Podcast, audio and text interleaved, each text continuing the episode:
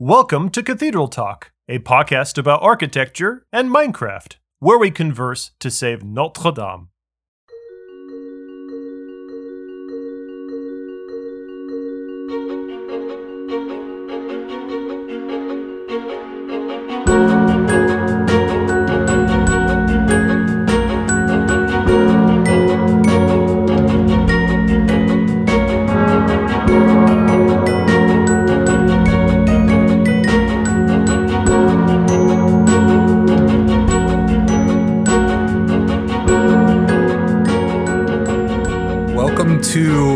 Cathedral Talk Reacts.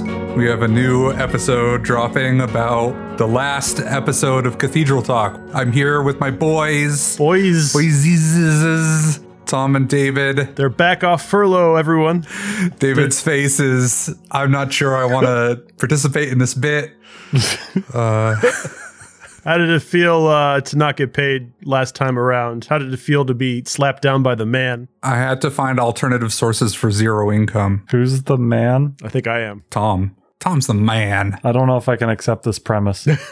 It's improv. David, you have to do yes and. oh, Tom and I could never I could never do improv with Tom if that's the rule. Oh, okay. So, how was your uh, holidays? That was good. Good. Very cold. Did you travel or were you in Colorado the whole time? Colorado's a big enough state that I stayed in state and traveled. Yeah, it's a pretty big state and you're pretty much the center of it, right? Yeah, pretty much. Did you get much snow? Yeah, we got uh, snow even today, but we've had snow on the ground for a lot longer than a typical duration of Colorado snow. As in it usually is melted by now. Yeah, yeah, it usually melts really fast. Oh really? Well, at least on the prairie. I, I can't say the same thing about the mountains. Sure. We were both at our parents for the holidays itself, and we actually did get a white Christmas for that, which it's been a while since I had actual white Christmas. It was a preemptive white Christmas. The snow was already there by Yes. the time we arrived. By the time you arrived. Well, oh, was it snow in the middle of your? I guess that's Yeah. true. Yeah, we, we waited wa- a day. We Yeah. walked around with uh, Theo in the snow, and he was very quiet and enjoyed the whole thing until at some point he made one little ah noise. We were surprised, didn't realize what it was, and it was because his hat had slipped over his eyes, so he couldn't see anything. That happens with baby hats. All seven of you crashed at your parents' place. Tom stayed in a hotel. I stayed in a hotel, a luxurious king suite in the hotel with an attached queen suite side by side. I was going to stay in a cheap hotel, but then turned out that hotel was uh, also run by this more expensive hotel. And they said, We don't have enough staff for both hotels, so we're going to close the cheap hotel and bump you over to the expensive hotel at no additional cost. And then they put us in the most luxurious quarters. So I'm most pleased with the outcome. I slummed it at my parents. Yep. In your closet of a bedroom. No, we slept in their bedroom. I had a had a baby to sleep in there. There's no way we could have slept in my closet of a bedroom with a baby. I slept in your closet of a bedroom with my baby last summer. That's because you share a bed. No, no, no, no. He was in a uh, pack and play in the corner side by side the bed. Why did you do that? Just because we have two boys and we have to keep them separated. Oh, okay. Yeah. Anyway, Cathedral Talk reacts. Cathedral Talk reacts. what do you think of that uh that episode about uh, Washington National Cathedral? what did I think? Tom, what did you think? oh, well, uh, I'm, I'm glad the edit's over. That's what I think. That was a long edit.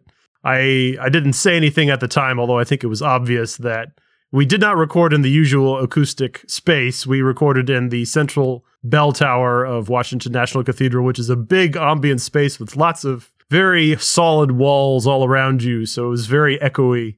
And I was like, you know, this is not ideal for podcasting, but it's also epic. So we're just going to go for it. And uh, it made the edit job tricky. Did it double as his office? Uh, no, uh, but uh, we both agreed that it was our favorite space in the cathedral. So we, we just decided to go up there and enjoy the view. Fair enough. It is the, one of the best views in Washington. Hands down. Yeah, it's the highest point in all of Washington, higher than anything else on top of Mount St. Alban. You can see out all over to the, the mall with the Capitol building and the Washington Monument and the Lincoln and Jefferson Memorials, Kennedy Center.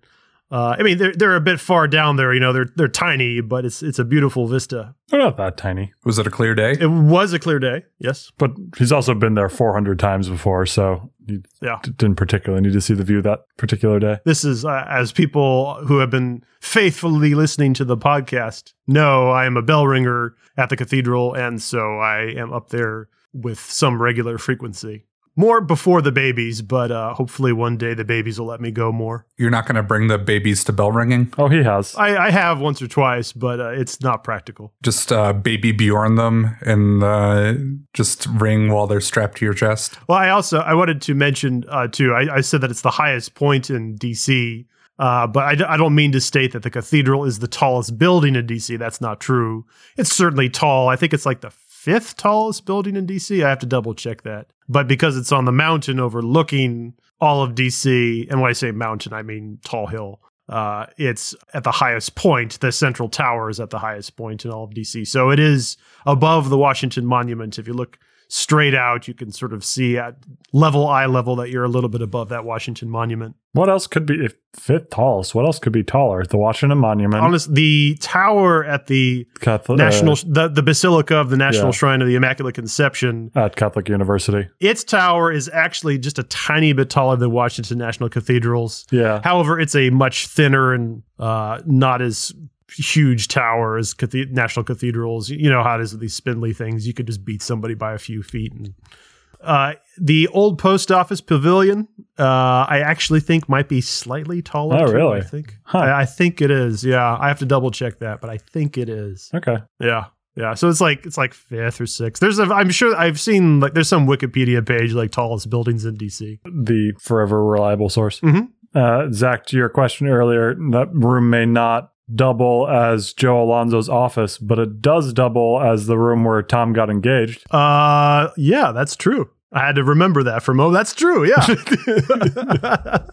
Maybe cut that part out. well, you did have kind of like the least definitive engagement of all time. uh, this is true. Did you just turn to your to be fiance and be like, "Hey, you want to get married?" Uh, and she was like, "What? I can't hear you over the bells." uh, And you're like, no, it, we we uh, it was not during a normal ringing session. We just wanted to go enjoy the view, and uh, uh, it was a nice summer day, if I remember correctly. "Well, bells don't actually play a part in the the React episode." Yeah, this is this isn't a Bell episode. Bell episodes are e- every multiple of ten. Right, right, right. That's right. We're not allowed to talk about bells except by Tom's weird formulaic rules. Mm-hmm. Yep. Was this pre or post earthquake? Your proposal? Oh, uh, that was post. Um, yeah, the earthquake was early into my time here in DC. I had moved to DC in 2009. The earthquake was just two years later in 2011. So you had the romantic views of scaffolding. Yes, I mean the building has ever since been having large parts of it with scaffolding on it, and the the central tower has a lot of scaffolding on the top of it, but it doesn't obstruct the view. Zach, is that when you had just moved away from DC? Was that right? Did you move away right before the earthquake? Um, I moved away the Thanksgiving before. Yeah, I'm trying to remember. So I You Thanksgiving twenty. It must have been twenty ten because you 2010, were, yeah. You, you were at Earlham, or you were in the area my freshman year. You missed an earthquake. We're sorry. well, I had previous to living in DC with Tom. I lived in Southern California where I had experienced several earthquakes. I didn't know you lived in Southern California. Yeah, I've been all over the country. How long were you there? I was there for the year after my graduation, so Oh, okay. 07 and 08. You didn't experience earthquakes on the level of what DC got, did you? I don't remember what I uh, what the magnitude of the earthquakes I experienced, but they were definitely. Um, it felt like a large semi driving at highway speeds right outside of my building. Huh, okay. I don't have a sense of how common sensations like that are in that part of the world that has lots of fault lines.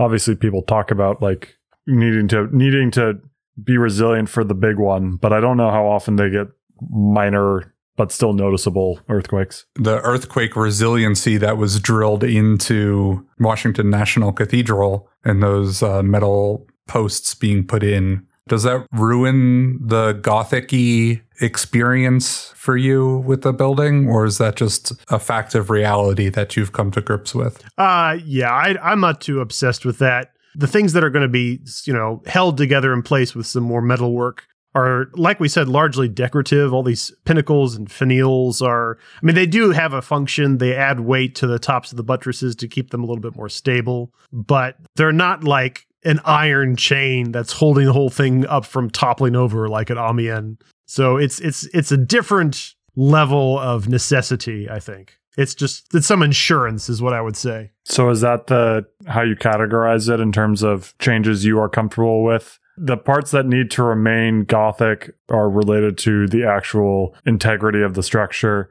whereas decorative who cares? Yeah. Um, or at least decorative does not take away from if it's gothic or not. Yeah. I mean, you might remember I also asked the question like, were they trying to include some different like geometries with how the stones like fit together and interlock and stuff? And it sounds like they weren't going to do too much more of that than what was already done, instead, using the metal to sort of be as insurance holding the things together or from the inside out. And it's a very common practice, it sounds like today. Like, actually, I don't. Did you know that the Parthenon in Athens has been under this extensive restoration for like decades? They've been trying to reassemble the Parthenon in, in, Athens, Greece, with like putting back a lot of the stones that have been for centuries just spewed about the Acropolis. And one of the ways they're doing that is they're using, in some cases, special metal braces down the center of the columns to get them to fit back together, which is a similar thing, actually. Decades for the Parthenon is like a speck in its history. That's true, but as far as restorations go, I I don't remember exactly, but I want to say like 70s, 80s, somewhere somewhere in there. Like this restoration just keeps going and going and going, and they're I, I don't know how close they are to the end. I haven't seen the news on the Parthenon in a while. We'll talk about the whole Parthenon sometime. That'll be fun. So, uh, in terms of some of the details of what you remember from the interview, what are you what are you holding up? I actually took notes. Oh, good. Well, I don't need to start. I listened to this like two weeks ago. Okay. Well, you know, I don't remember the episode, but I took notes, so hopefully my notes are intelligent. Okay, great. Well, you know what? What what are some notes you took, David? Let's uh, let's hear it. Well, one of them was what Zach said. I wrote, "Glad to hear it's more earthquake resilient. Interesting to hear about the rods through the pinnacles rather than stone on stone." I actually didn't even I guess I, that was somewhat of a revelation to me, in that I didn't realize that they were just stone on stone, and that that was as effective of a yeah st- strategy to just have something remain steady was to just do stone on stone. Yep, yep. But we talked about that. Well, the stone on stone, and again, not just stone on stone, but just like two flat surfaces of relatively tall like oblong monoliths of stone, right? Mm. Like pinnacles aren't like a flat block, right? A pinnacle is, you know, a tall, pointy thing. sure. And like if it was just a model, you could just go dink and it would fall off, right? But I guess just it's that heavy. That heavy. That for decades that it would stay there even in heavy windstorms. I mean, wind doesn't usually move stone. So that tracks. Yeah. Not until the earthquake. Yeah, that's a that's a different order. I mean, that has the word earth in it, as in stone, and quake as in move. Yeah. The I probably have questions for you that you are not necessarily going to be prepared to answer. Sounds like fun. How much wood could a woodchuck chuck if a woodchuck could chuck wood? In Notre Dame. Well, not anymore. Joe Alonso is a stonemason. What is the difference between a stonemason to an architect to an engineer or like a mason and a stone carver? Like these are all very related jobs. I don't quite understand how Mr. Alonso's job is unique from all those other types. Well, we'll definitely have to get back together with Joe sometime and field him some more questions because he's got answers for everything. But I will do my best because I think I have a general sense. Um, the architect is, I think, probably what most people are familiar with the actual blueprints person, the person who designs the things conceptually from the onset. And of course, once the building's built, if modifications or revisions or restorations need to be done, it's probably the architect's job first to review all the uh, original plans and you know how things should be built or rebuilt. And then the engineer's job is somebody who is going to sort of figure out, you know, how's the thing going to hold itself together? Like, is the thing going to really stand up or is the thing going to fall over under these uh, physical stresses? I, I, I, generally think of the engineer as the closest thing to the physicist mm-hmm. in this group of people. The engineer is the person who's like really figuring out, you know, the physical mechanics, a lot of these things. Uh, not an architect and I'm not an engineer, so I'm just talking out of, you know, what my layman's readings have told me. But I do remember hearing somebody who went to architect school in my past who was relaying to me that when they were in architect school, they were surprised at how often in classes they were encouraged to just build whatever hmm. and don't worry about whether or not it continues to stand up. don't worry if it's going to fall over. Just design something cool. Again, I cannot confirm this at all, but this is just and then just let the engineer take it from there. and then you can deal with constraints afterwards, right? so, I mean, I, I imagine that is probably an extreme and an unwarranted example, but I, I think it does help illustrate um, the difference in jobs, where the architect has an idea and the engineer says, "Okay, practically we can," and then the stonemason largely is responsible for the actual assembly. Uh, the person who's really putting the thing together, the actual hands-on, you know, mortaring and stone cutting and you know uh, assembly. But of course, there's a lot of collaboration going on here. Uh, that's this is a great question that I would like to get more details. So the stonemason, if, if we're if we were talking the same for like a skyscraper, Mhm. the stonemason for a cathedral would be the equivalent to the the the construction worker, foreman of the construction Yeah, I mean, uh, for for skyscraper. I mean, I mean, have you ever watched This Old House? sure. like on this old house, right? They they've got your carpenters, right? You've got your general contractors, but you also have your masons, and it's usually the masons who are building, you know, the fireplaces, and if there's stonework like in the the steps and stuff for the house, right? You know, anything that deals with materials and masonry, you know, that's the mason. Just happens to be that a Gothic cathedral is nothing but basically. I mean, to refine your question a little bit, the way I would want to poke the question a little bit more is do stonemasons are are their set of skills very different from a standard mason who does a lot of brickwork, you know, on Hmm. you know brick structures in town. I, I I'm kind of under the impression, again, just from the talking, that uh, probably a lot of the stonemasons at the cathedral would be perfectly proficient at laying some brick. I don't know if that goes the other way around though. Like maybe uh, somebody who lays brick isn't as proficient at assembling giant blocks of limestone. I, but again, I these are questions to ask. From the interview, it sounded like he ordered the limestone to specific specifications from quarries. Yeah. So he's not the one cutting it. Yeah. Yes, that's that's true. And, Well- and at some point, he also he also makes a differentiation between his job and the st- uh, stone sculptors. He definitely Yeah. makes it clear that he's not the sculptor. like so there's two there's kind of two veins here huh, huh, get it veins of stone uh, Ah. uh there's two kind of real I, I sort of like pathways with this limestone right you've got the general construction blocks of stone for the piers and the buttresses and the walls and the arches and the vaults but then you've got your decorative stonework the gargoyles the statues all the tracery in the windows, all the stuff that isn't really structural but just very decorative. And I'm not entirely clear if a sculptor refers only to that delicate artwork or if sculptors are also, or carvers, I should say, are carvers also run of the mill carving the basic blocks of stone for construction as well. I'm not sure.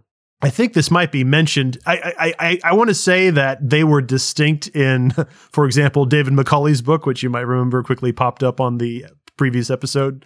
But again, I always want to be like careful, like, well, yeah, maybe that's what they were called in the Middle Ages, but how does it? What were they called today? So then I guess all this begs the next question of which of these jobs for cathedrals in particular is in the most demand and which would be the most fun for someone like you? I, I imagine that's somewhat of an axis of hmm demand to most fun. Designing a new cathedral, obviously most fun. Right. I- Definitely least in demand. Right. Architect would probably be my first choice, but there's a there's a real dearth of cathedral design going on around the world right now. I mean, there might be a few, but the, no, not many people are building Gothic cathedrals. I mean, arguably, the Washington National Cathedral is the one only full-sized, complete Gothic cathedral in the United States. You might you might remember we mentioned St. John the Divine in New York City. Which you trashed. I mean, it's quote quote complete, but it's it's it's not complete at all. Um, they stopped construction well before the original intent of all the towers and one of the transepts.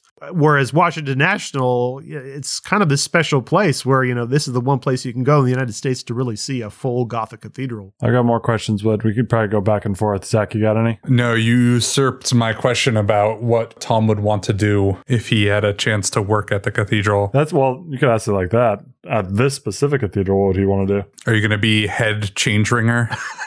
you coming for that position? This is getting weirdly personal. This entire podcast is personal. This entire podcast is the most personal. Yeah, but I mean, talking about love of cathedrals is one thing. Talking about what do I want to do for my job is a different thing. At a cathedral. Tom, isn't this whole thing just just free therapy for you? Isn't that why we're doing this? Uh, that is a very excellent point. Yes.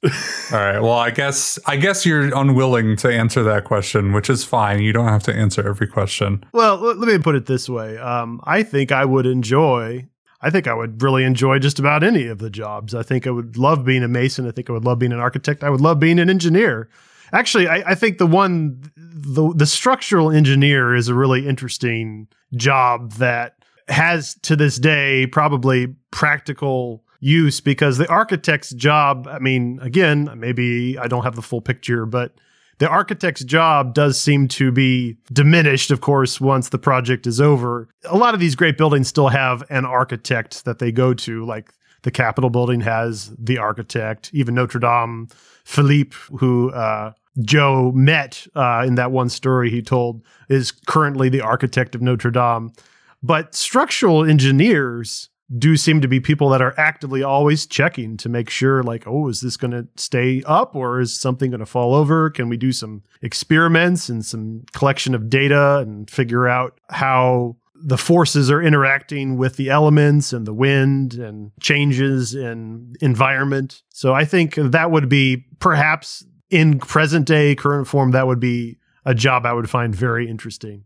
Also, you get to build cool models on 3D software and knock things over and watch it fall down virtually. Well, you uh, are probably our most dedicated listener. Uh, uh, happens to be a newly licensed structural engineer. So, hey, sis-in-law, how did uh, how was Tom's description there? I look forward to your recorded remarks that we will interject in uh, in the next podcast, uh, correcting every mistake we've made. Oh boy, that's going to be fun. Calling you out Cathedral Talk reacts reacts. by our listeners. hmm Exactly. One thing I wanted to dive a little bit deeper into, and again, these are questions that I had a lot of answers to, but again, good questions always lead to more questions.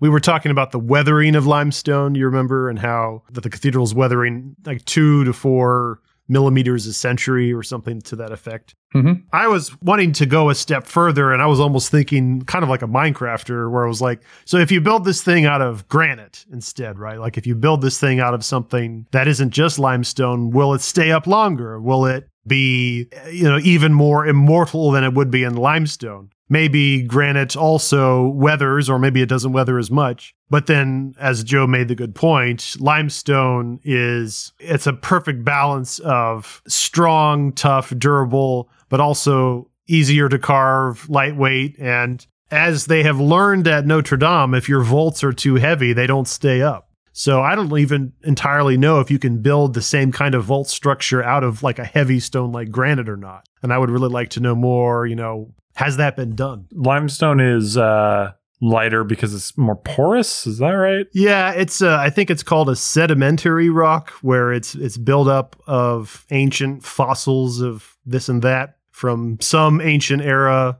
that have been compacted over time, uh, like some kind of water basin thing or something. And uh, yeah, it is porous. Um, and there are different grades, as you heard, of limestone, some that are definitely more porous than others. Uh, and it sounds like the cathedral limestone here in DC is an especially high quality of limestone. And I was under the impression that probably makes it like more durable and less porous. But again, another good question. Pop quiz. What are the other types of rock? Uh, igneous and Dwayne Johnson. I was willing to accept punk, pop. I liked my answers. Your answers were okay.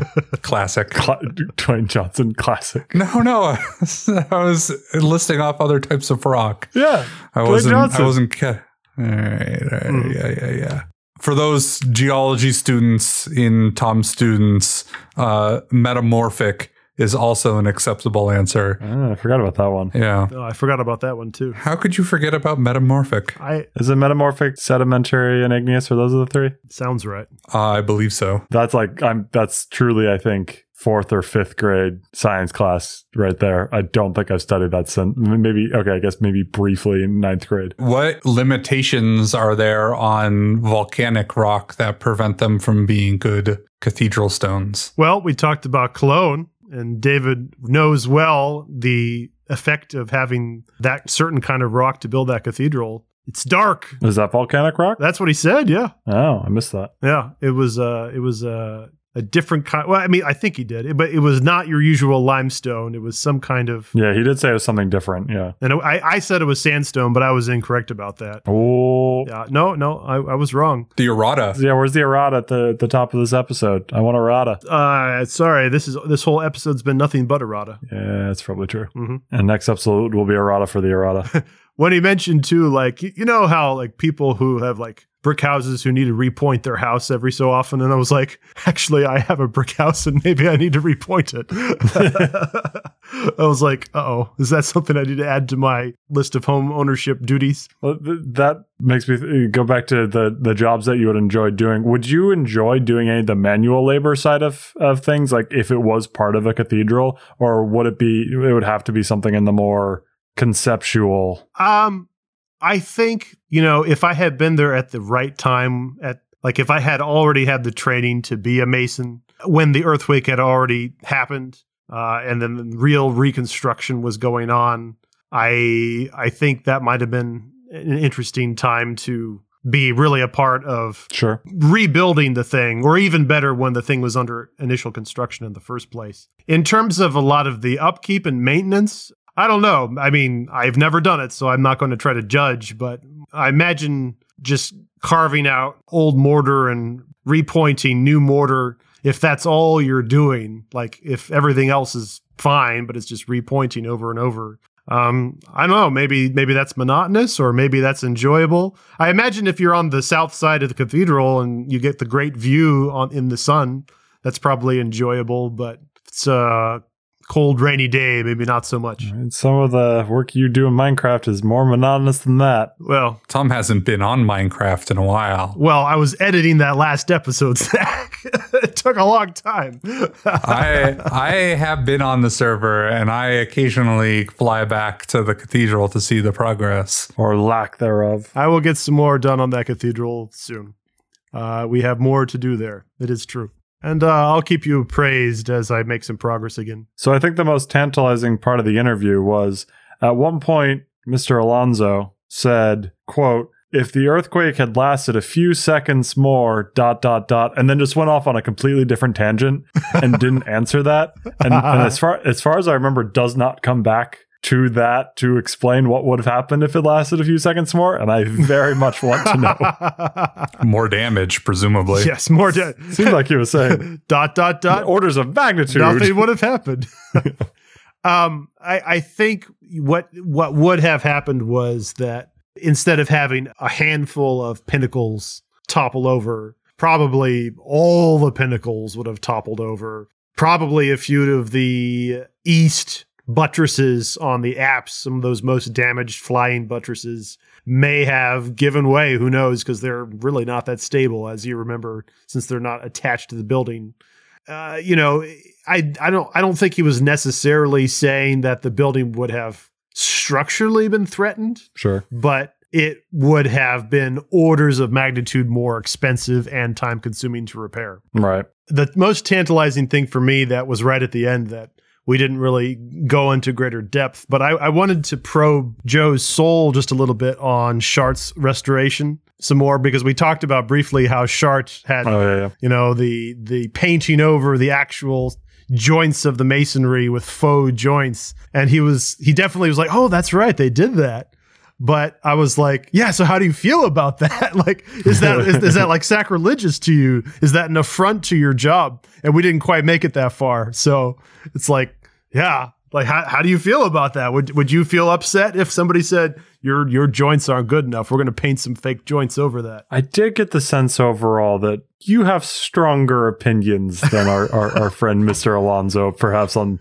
on on certain things like this. I mean, it's possible. We'll have to have a follow up. He seemed like a happy guy. Oh yeah, Joe's a great guy. You seem like an eccentric. That may be possible. so, uh, on him specifically, though, also like Mm. obviously, so much of your interview was on the, the earthquake for for a good reason. Mm. I am curious to, to. I know you don't have an answer to this, but what would his career have been these past ten years if the earthquake had not happened? I Mm. know he referenced a little bit like some of the projects that they were starting to work on then, and yeah. and uh, he also said how they were taking advantage of the scaffolding being up there Mhm. to do some other repair work that was not related to uh, to the earthquake. But yeah, I just you know it's a very different life trajectory or career trajectory if uh, Yeah. uh, such a event hadn't occurred. Well, we mentioned that the National Cathedral does have a lot of unused niches for statue and sculpture that can still be included. In fact, sometimes when you're walking around, uh, you'll see these random like jets of blocks of stone just sort of like jetting out of a wall, and you'll be like, "That's weird. Why is that block of stone just sort of jetting out of the wall over there?" And they're like, "Oh, well, that's where they could carve some like head or face or gargoyle or something in the future. They just haven't done it yet. They're saving it for some future sculptor." Now, again, his job isn't a sculptor. But, you know, I'm sure he would still be involved with like, you know, assembling stones for more carvings and uh, upkeep and stuff. And and of course then they talked about just all of the annoying maintenance like the the story of uh, the funeral where all the flooding occurred Mm, with the mhm. pipes above the vaults. And so that's all the kind of stuff that's going to need to get fixed up by not only an engineer but a mason too. Right. So you both have been to the cathedral before. What are your opinions on how the National Cathedral is versus some of the other cathedrals we've talked about so far? We've talked about the National Cathedral a few times, but largely I've tried to save the big discussion about the National Cathedral for another time. And well, here we are today. How do you say it compares to Notre Dame or Chartres or Amiens or uh, just other buildings in general? What do you think of it? Because you both have been there in person, right? Yeah, but I haven't been to the other ones that you mentioned. That's true. That's true. I've only been to a couple of the others. Well, I don't have any. uh, Tom is looking for contrast and compare, and I I don't have anything to compare it with. So just talk about your own impressions without the without the comparison. Yeah. Without the comparison, I mean, I've been in like New England has a lot of uh, stone churches, Mhm. right? They're not cathedrals, but they're. Uh, I think if we go back to episode one, where we talk about like what is a cathedral, maybe some of them were technically cathedrals, but they're not giant um, stone structures like the Washington National Cathedral. They're just small stone structures. And I have a soft spot in my heart for stone churches because, as I said, New England is littered with them, and so Mhm. there there's some amount of familiarity that I experience when I enter those buildings. And having been in DC after having not been in New England for a very long time, you know, brought back those feelings of you know my high school had a had a big church. It didn't have the arcade is the the thing that you walk Mhm. around. Yeah. Didn't have that, and you were talking about how the Washington National Cathedral doesn't have that either. The ambulatory in particular is the curved part at the end, but that's all part of the arcade. Yeah. Yeah. Um, and so those those things were were kind of reminiscent, uh, or the the lack of some some structures, some spaces was familiar. Uh, I think if I went to a European Gothic cathedral, it wouldn't have the same sense of familiarity based off of the architectural conversations that we've been having. Definitely. Yeah, for me, the National Cathedral is an odd mix of modernity and the old world because it feels like an old, like it, it obviously looks like an old world building, but when you get there, like you can tell that it's more newly constructed and it, it is. I don't mean this in a bad way, but jarring in, in, in that sense of, of that juxtaposition of two worlds. Uh, I think first off, I to something you were saying at the very beginning, its location is perfect Yeah. uh, for the city that it's in. Yep. It's just a little bit up a hill. It can look down at the rest of the city uh, very well. It stands out. It's not subsumed by other things nearby, and it's got a, it's got a little bit of breathing space in terms of Mhm. the the surrounding area too. It's not immediately abutted by other buildings. Yeah. Um, It's not- or at least big ones. It's surrounded by a mixture of actual houses, homes, and right. some apartment buildings that aren't too tall. Right, exactly. At fir- I think it was the first time I had ever. Yeah, I remember being struck by the three towers of it, um, and that being a very peculiar style that uh, I wasn't used to, having primarily thought of Gothic cathedrals in the Notre Dame style of just the the, the two twin towers in the front Yeah. um, which the National Cathedral does have, but then it's got the one in the back. And it's it's funny. I'd never I had never really contemplated until you said in the interview either that those two towers in the front they're just empty. They're just like they're, they're just Yeah. There's nothing in there. Yeah. Truly pure decoration. Yeah. Uh, which is uh, yeah I, I hadn't I hadn't com- I comprehended that before. Yeah. So much of that uh, you know my association with the cathedral is the the center tower because that's where the the bell ringing is Yeah. uh, which I it's been even longer for me, but also a bell ringer there. Mhm. And, and so I think about it primarily from there. I think I've said previously that it it's not as dark as Notre Dame, but it's not a it's not a light cathedral on the inside. Yeah. It is still moody. It's probably somewhere between Notre Dame as we remember her before the fire yeah, and Amiens, which is largely all clear white glass. I don't know. I don't know Amiens. How about what is Amiens brighter or darker than St. Paul's in in England? Amiens is a little bit darker than St. Paul's, but is definitely approaching. Gotcha. Yeah, because St. St. Paul's is the epitome of Yes. as bright as you can make it. uh, St. Paul's is extremely bright.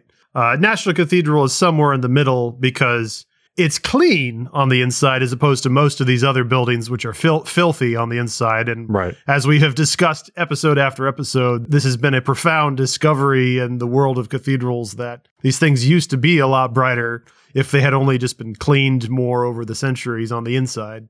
But on the other hand, the National Cathedral has a complete complement of stained glass. Like none of its Yeah. windows are clear glass. All of its windows are beautiful, ornate, very rich colored blues and reds that does block light. So there's a lot of artificial lighting on the inside too to offset it. As is there a lot of artificial lighting in Notre Dame and Reims and Chartres and Amiens as well. So yeah. Yeah, it shows that just being clean on the inside is not enough to make a cathedral feel particularly light. It really does come down to what type of glass the windows are. One of my favorite little details that the National Cathedral has that isn't unique, but is definitely approaching unusual is that in the clerestory, again, that giant array of windows at the top, right next to the vaults on the, the topmost level of the main nave.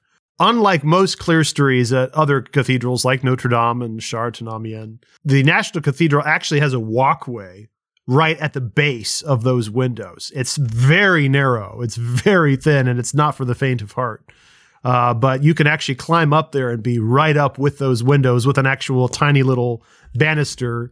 Uh, again, at most other you know Gothic cathedrals in France, there's there's no way to be up there. Like you'd have to actually get scaffolding to get up that high. But the National Cathedral actually has this walkway there, and it's actually kind of cool too, but because since the windows are a little bit recessed in order to have the space for that walkway to go in front of them, you get more play with the stained glass shining through the window onto that sort of orthogonal surface of the walkway. And uh, if you look at some of the shots of the nave in the slide deck that I included in the episode notes from the previous episode, I, it was actually a great day that I was just taking a bunch of photos of the inside because it was a very sunny day. And in the winter, since the sun's angle is a lot more pitched than it would be in the summer, you get this these great projections of the stained glass onto the stone on the inside, and it's just breathtaking. What's also breathtaking is this old postcard of a church that is apparently nostalgic for Zach that he just shared with us. Oh, I want to see this. This is the um, Sage Memorial Chapel that was on my high school grounds. Oh, hey, that's cool. I like that. Oh, that's much taller than I, I, the sense of scale at first I didn't see, but then you Yeah. see those little people there. That's quite big. Yeah. Yeah, that's that's pretty big. I mean, it, I think what throws it off is its its tower is flat on the top, and it makes it look stunted. But even though it's stunted, it's actually quite tall. You could fit 10 bells into that tower easily. Yeah, This is what I meant by um like nostalgic. Right. yeah. Well, also on a future time that hopefully I'll get to talk to Joe some more in the future.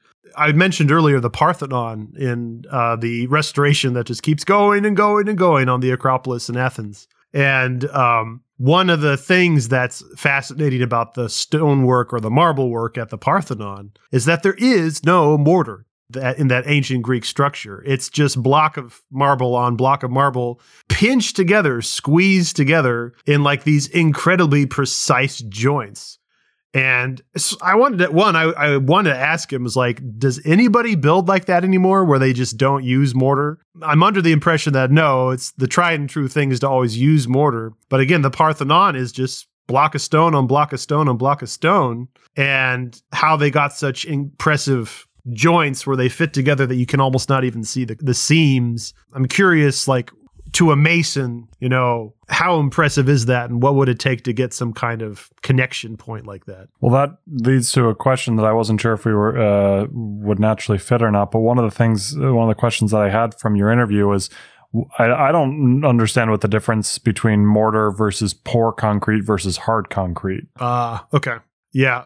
And that I I don't know fully, but mortar it's not straight up concrete. It's it sounds like sometimes it sounds like from his description, you remember he even gave a formula for that Yeah, those bloody Victorians and their Portland cement. I'm well aware of what Portland cement is for my climate change work. Really? Oh. Oh yeah, Okay. All right. cement is one of the worst processes for carbon emissions that we that we have because of the Oh, I thought you were trying to push it over asphalt, but okay. no well yeah, I, I don't uh, longevity matters a lot there Mm. um, but uh, purely because of the chemistry of the the chemicals that are involved so there's a lot of work right now trying to figure out how you can decarbonize concrete or Oh, okay. inject carbon into concrete or, or such so I'm uh, I, I have met with the Portland cement lobby before. okay. It's not just the cement lobby, it's the Portland cement lobby. I love it. Not joking. Yeah, um I mortar I, it's not just straight up concrete that they're connecting the the blocks to. It's it's some kind of intermediate I think the best word is paste. it's like a paste that's it's like it's it's not like super glue that's holding these things together like you're cementing them together, but it's filler, it hardens. It's supposed to be hard but not too hard, enough to seal it all together, but it'll give way so the stone is safe. And, but it sounds like there is a mixture of cement in the mixture as part of the formula too, which again I don't begin to understand the chemistry. I guess while we're go- doing questions, the, the last other question I had, this one I think you're probably more sure. We'll go with more competent at answering. Oh, thank you. You're welcome. Uh, th- your discussion on freestanding buttresses. Uh How are those different than like Notre Dame buttresses? Okay, so if you look at any of the flying buttresses at Notre Dame, all of those flying buttresses eventually come down to the ground. But where they come down to the ground, they are connected to the outer wall of Notre Dame. So, for example, the east end of Notre Dame, the famous sort of semicircular end that you see from a lot of the great pictures on the Seine, all those flying buttresses, they come around to the outer circumference of that circle and they they are touched and the whole building is you know interlocked together with you know a complex web of you know stonework but at the washington national cathedral on the east end there it has flying buttresses too that jet out from the top of the clerestory on the outside they help hold up those well debated as we talked about in the episode but theoretically Right. are supposed to hold up those uh, vaults on the east end of the apse. Uh, however, when they make contact with the standing buttresses, those standing buttresses do not touch the wall of the cathedral. It's just like these great pillars of stone that are just standing straight out of the ground. There are some pictures. Did you look at the pictures of the slide deck? Wait, which slide deck? There's a sorry, I didn't link it for this episode, but it was in the slide deck of the previous episode. Oh, If you just, I mean, might as well just, this might help you now. Go to the slide deck of the previous episode, whole bunch of pictures. I think it's maybe about a third of the way down all the slides I, I did. there's some pictures of the I think it's like either four or six of these freestanding buttresses that they don't touch the wall. They just they're just these giant pillars of stone. That's it's almost like a connection point between two separate structures. This flyer, and since it's not connected to the outer wall, other than through the flyer itself, they sway a lot more in the event of an earthquake. As he also mentioned, uh, it's unclear as to whether or not those particular flying buttresses are even really doing much uh, to actually hold up that eastern end. And in fact, um, that's actually an interesting point. Do you remember when we were looking at Amiens Cathedral in two episodes ago? And how we talked about how it had some really terrible flying buttresses that were all lacy and didn't do their job. So somebody had to fix it and put in a new separate flying buttress underneath to try to make them effective again. Mm-hmm. If you look at the east end of Amiens Cathedral on its semicircular apse or chevet or hemicycle, whatever the word is, Yeah. you'll notice that they didn't include that secondary fix, that secondary prop that was included in some of the flyers uh, just on the sides of the choir. And I've always wondered, it's like, well, was it unnecessary? Did they not need to fix those lacy flying buttresses on Amiens because they weren't buckling in the same way? And that makes me almost wonder if it's actually the exact same situation at Amiens. Maybe flying buttresses, just a pure guesswork, maybe flying buttresses are not as important on that little semicircular tip as they are on just those straight walls. You know, if you think about building something out of just blocks, uh, a straight wall that isn't, you know, got any curvature to it falls over way more easily than a curved thing does. If you build a, a curved wall out of blocks, it's got more rigidity to it. And I wonder if it's actually that a lot of these flying buttresses at these other French cathedrals on the east end, I'm just talking about the east end, that semicircle, I wonder if those are more decorative than we originally expected, much like was proposed at National Cathedral. We'll have to find out. Investigative research on Cathedral Talk podcast. That's what I'll do with my life, David. There's your an- answer to your question. I'm going to investigate flying buttresses, I mean, isn't that what this podcast is? more or less. Podcast is accumulating reasons to be. Finish that sentence. No, that is. th- That's I a don't know how to do the French. Raison d'etre. Oh, I have one little bit of news. Uh, back to our favorite cathedral, Notre Dame in Paris. I have seen recent video evidence that they are they had now have the wooden framework or the wooden centering all in place for rebuilding the central vault now. If you actually go online, you can see some videos. Maybe I'll link them in the show notes to this episode of, you know, that the main vault that had collapsed. There's now actually woodwork where they're going to be placing the stones to rebuild those ribs and eventually that webbing or that infill, as Joe called it. That's faster than I expected. I wasn't expecting them to be ready to already have that in place. So I'm really curious to see how fast this job is going to go because I keep waiting for somebody in the news to say, actually, guys, it's just not happening. It's not going to be built in time for the Olympics. But they keep saying, ah, it's going to be ready. And now I'm getting real nervous if I have to buy Olympics tickets or not. we're not close enough to the Olympics for them to make a call like that. I mean, how close do we have to be for them to make that kind of call? the soonest would be a year out, right? I guess, but And I possibly need, I need to know if I'm buying tickets to go to the Olympics or not.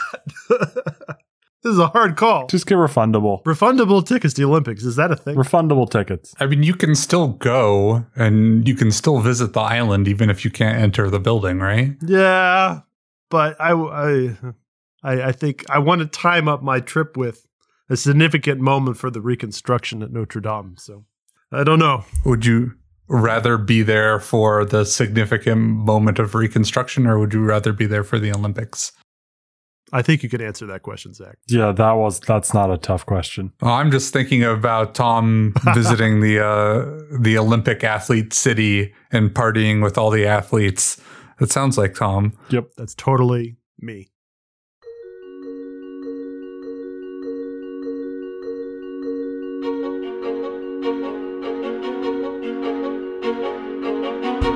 That's it for now. Check out our podcast website at cathedraltalk.fm. There you will find many architectural visuals and Minecraft goodies. If you would like to support our efforts here at Cathedral Talk to aid in the restoration of Notre Dame, please use the direct link on our website to donate to Friends of Notre Dame de Paris.org. Friends of Notre Dame is a nonprofit organization that is leading the international fundraising efforts to rebuild and restore Notre Dame Cathedral. By donating to them through the link at cathedraltalk.fm, we'll know that our podcast is reaching new patrons. As our own Minecraft project progresses, we'll be sure to share plans, screenshots, and videos for your own visual palette. Good day and happy building.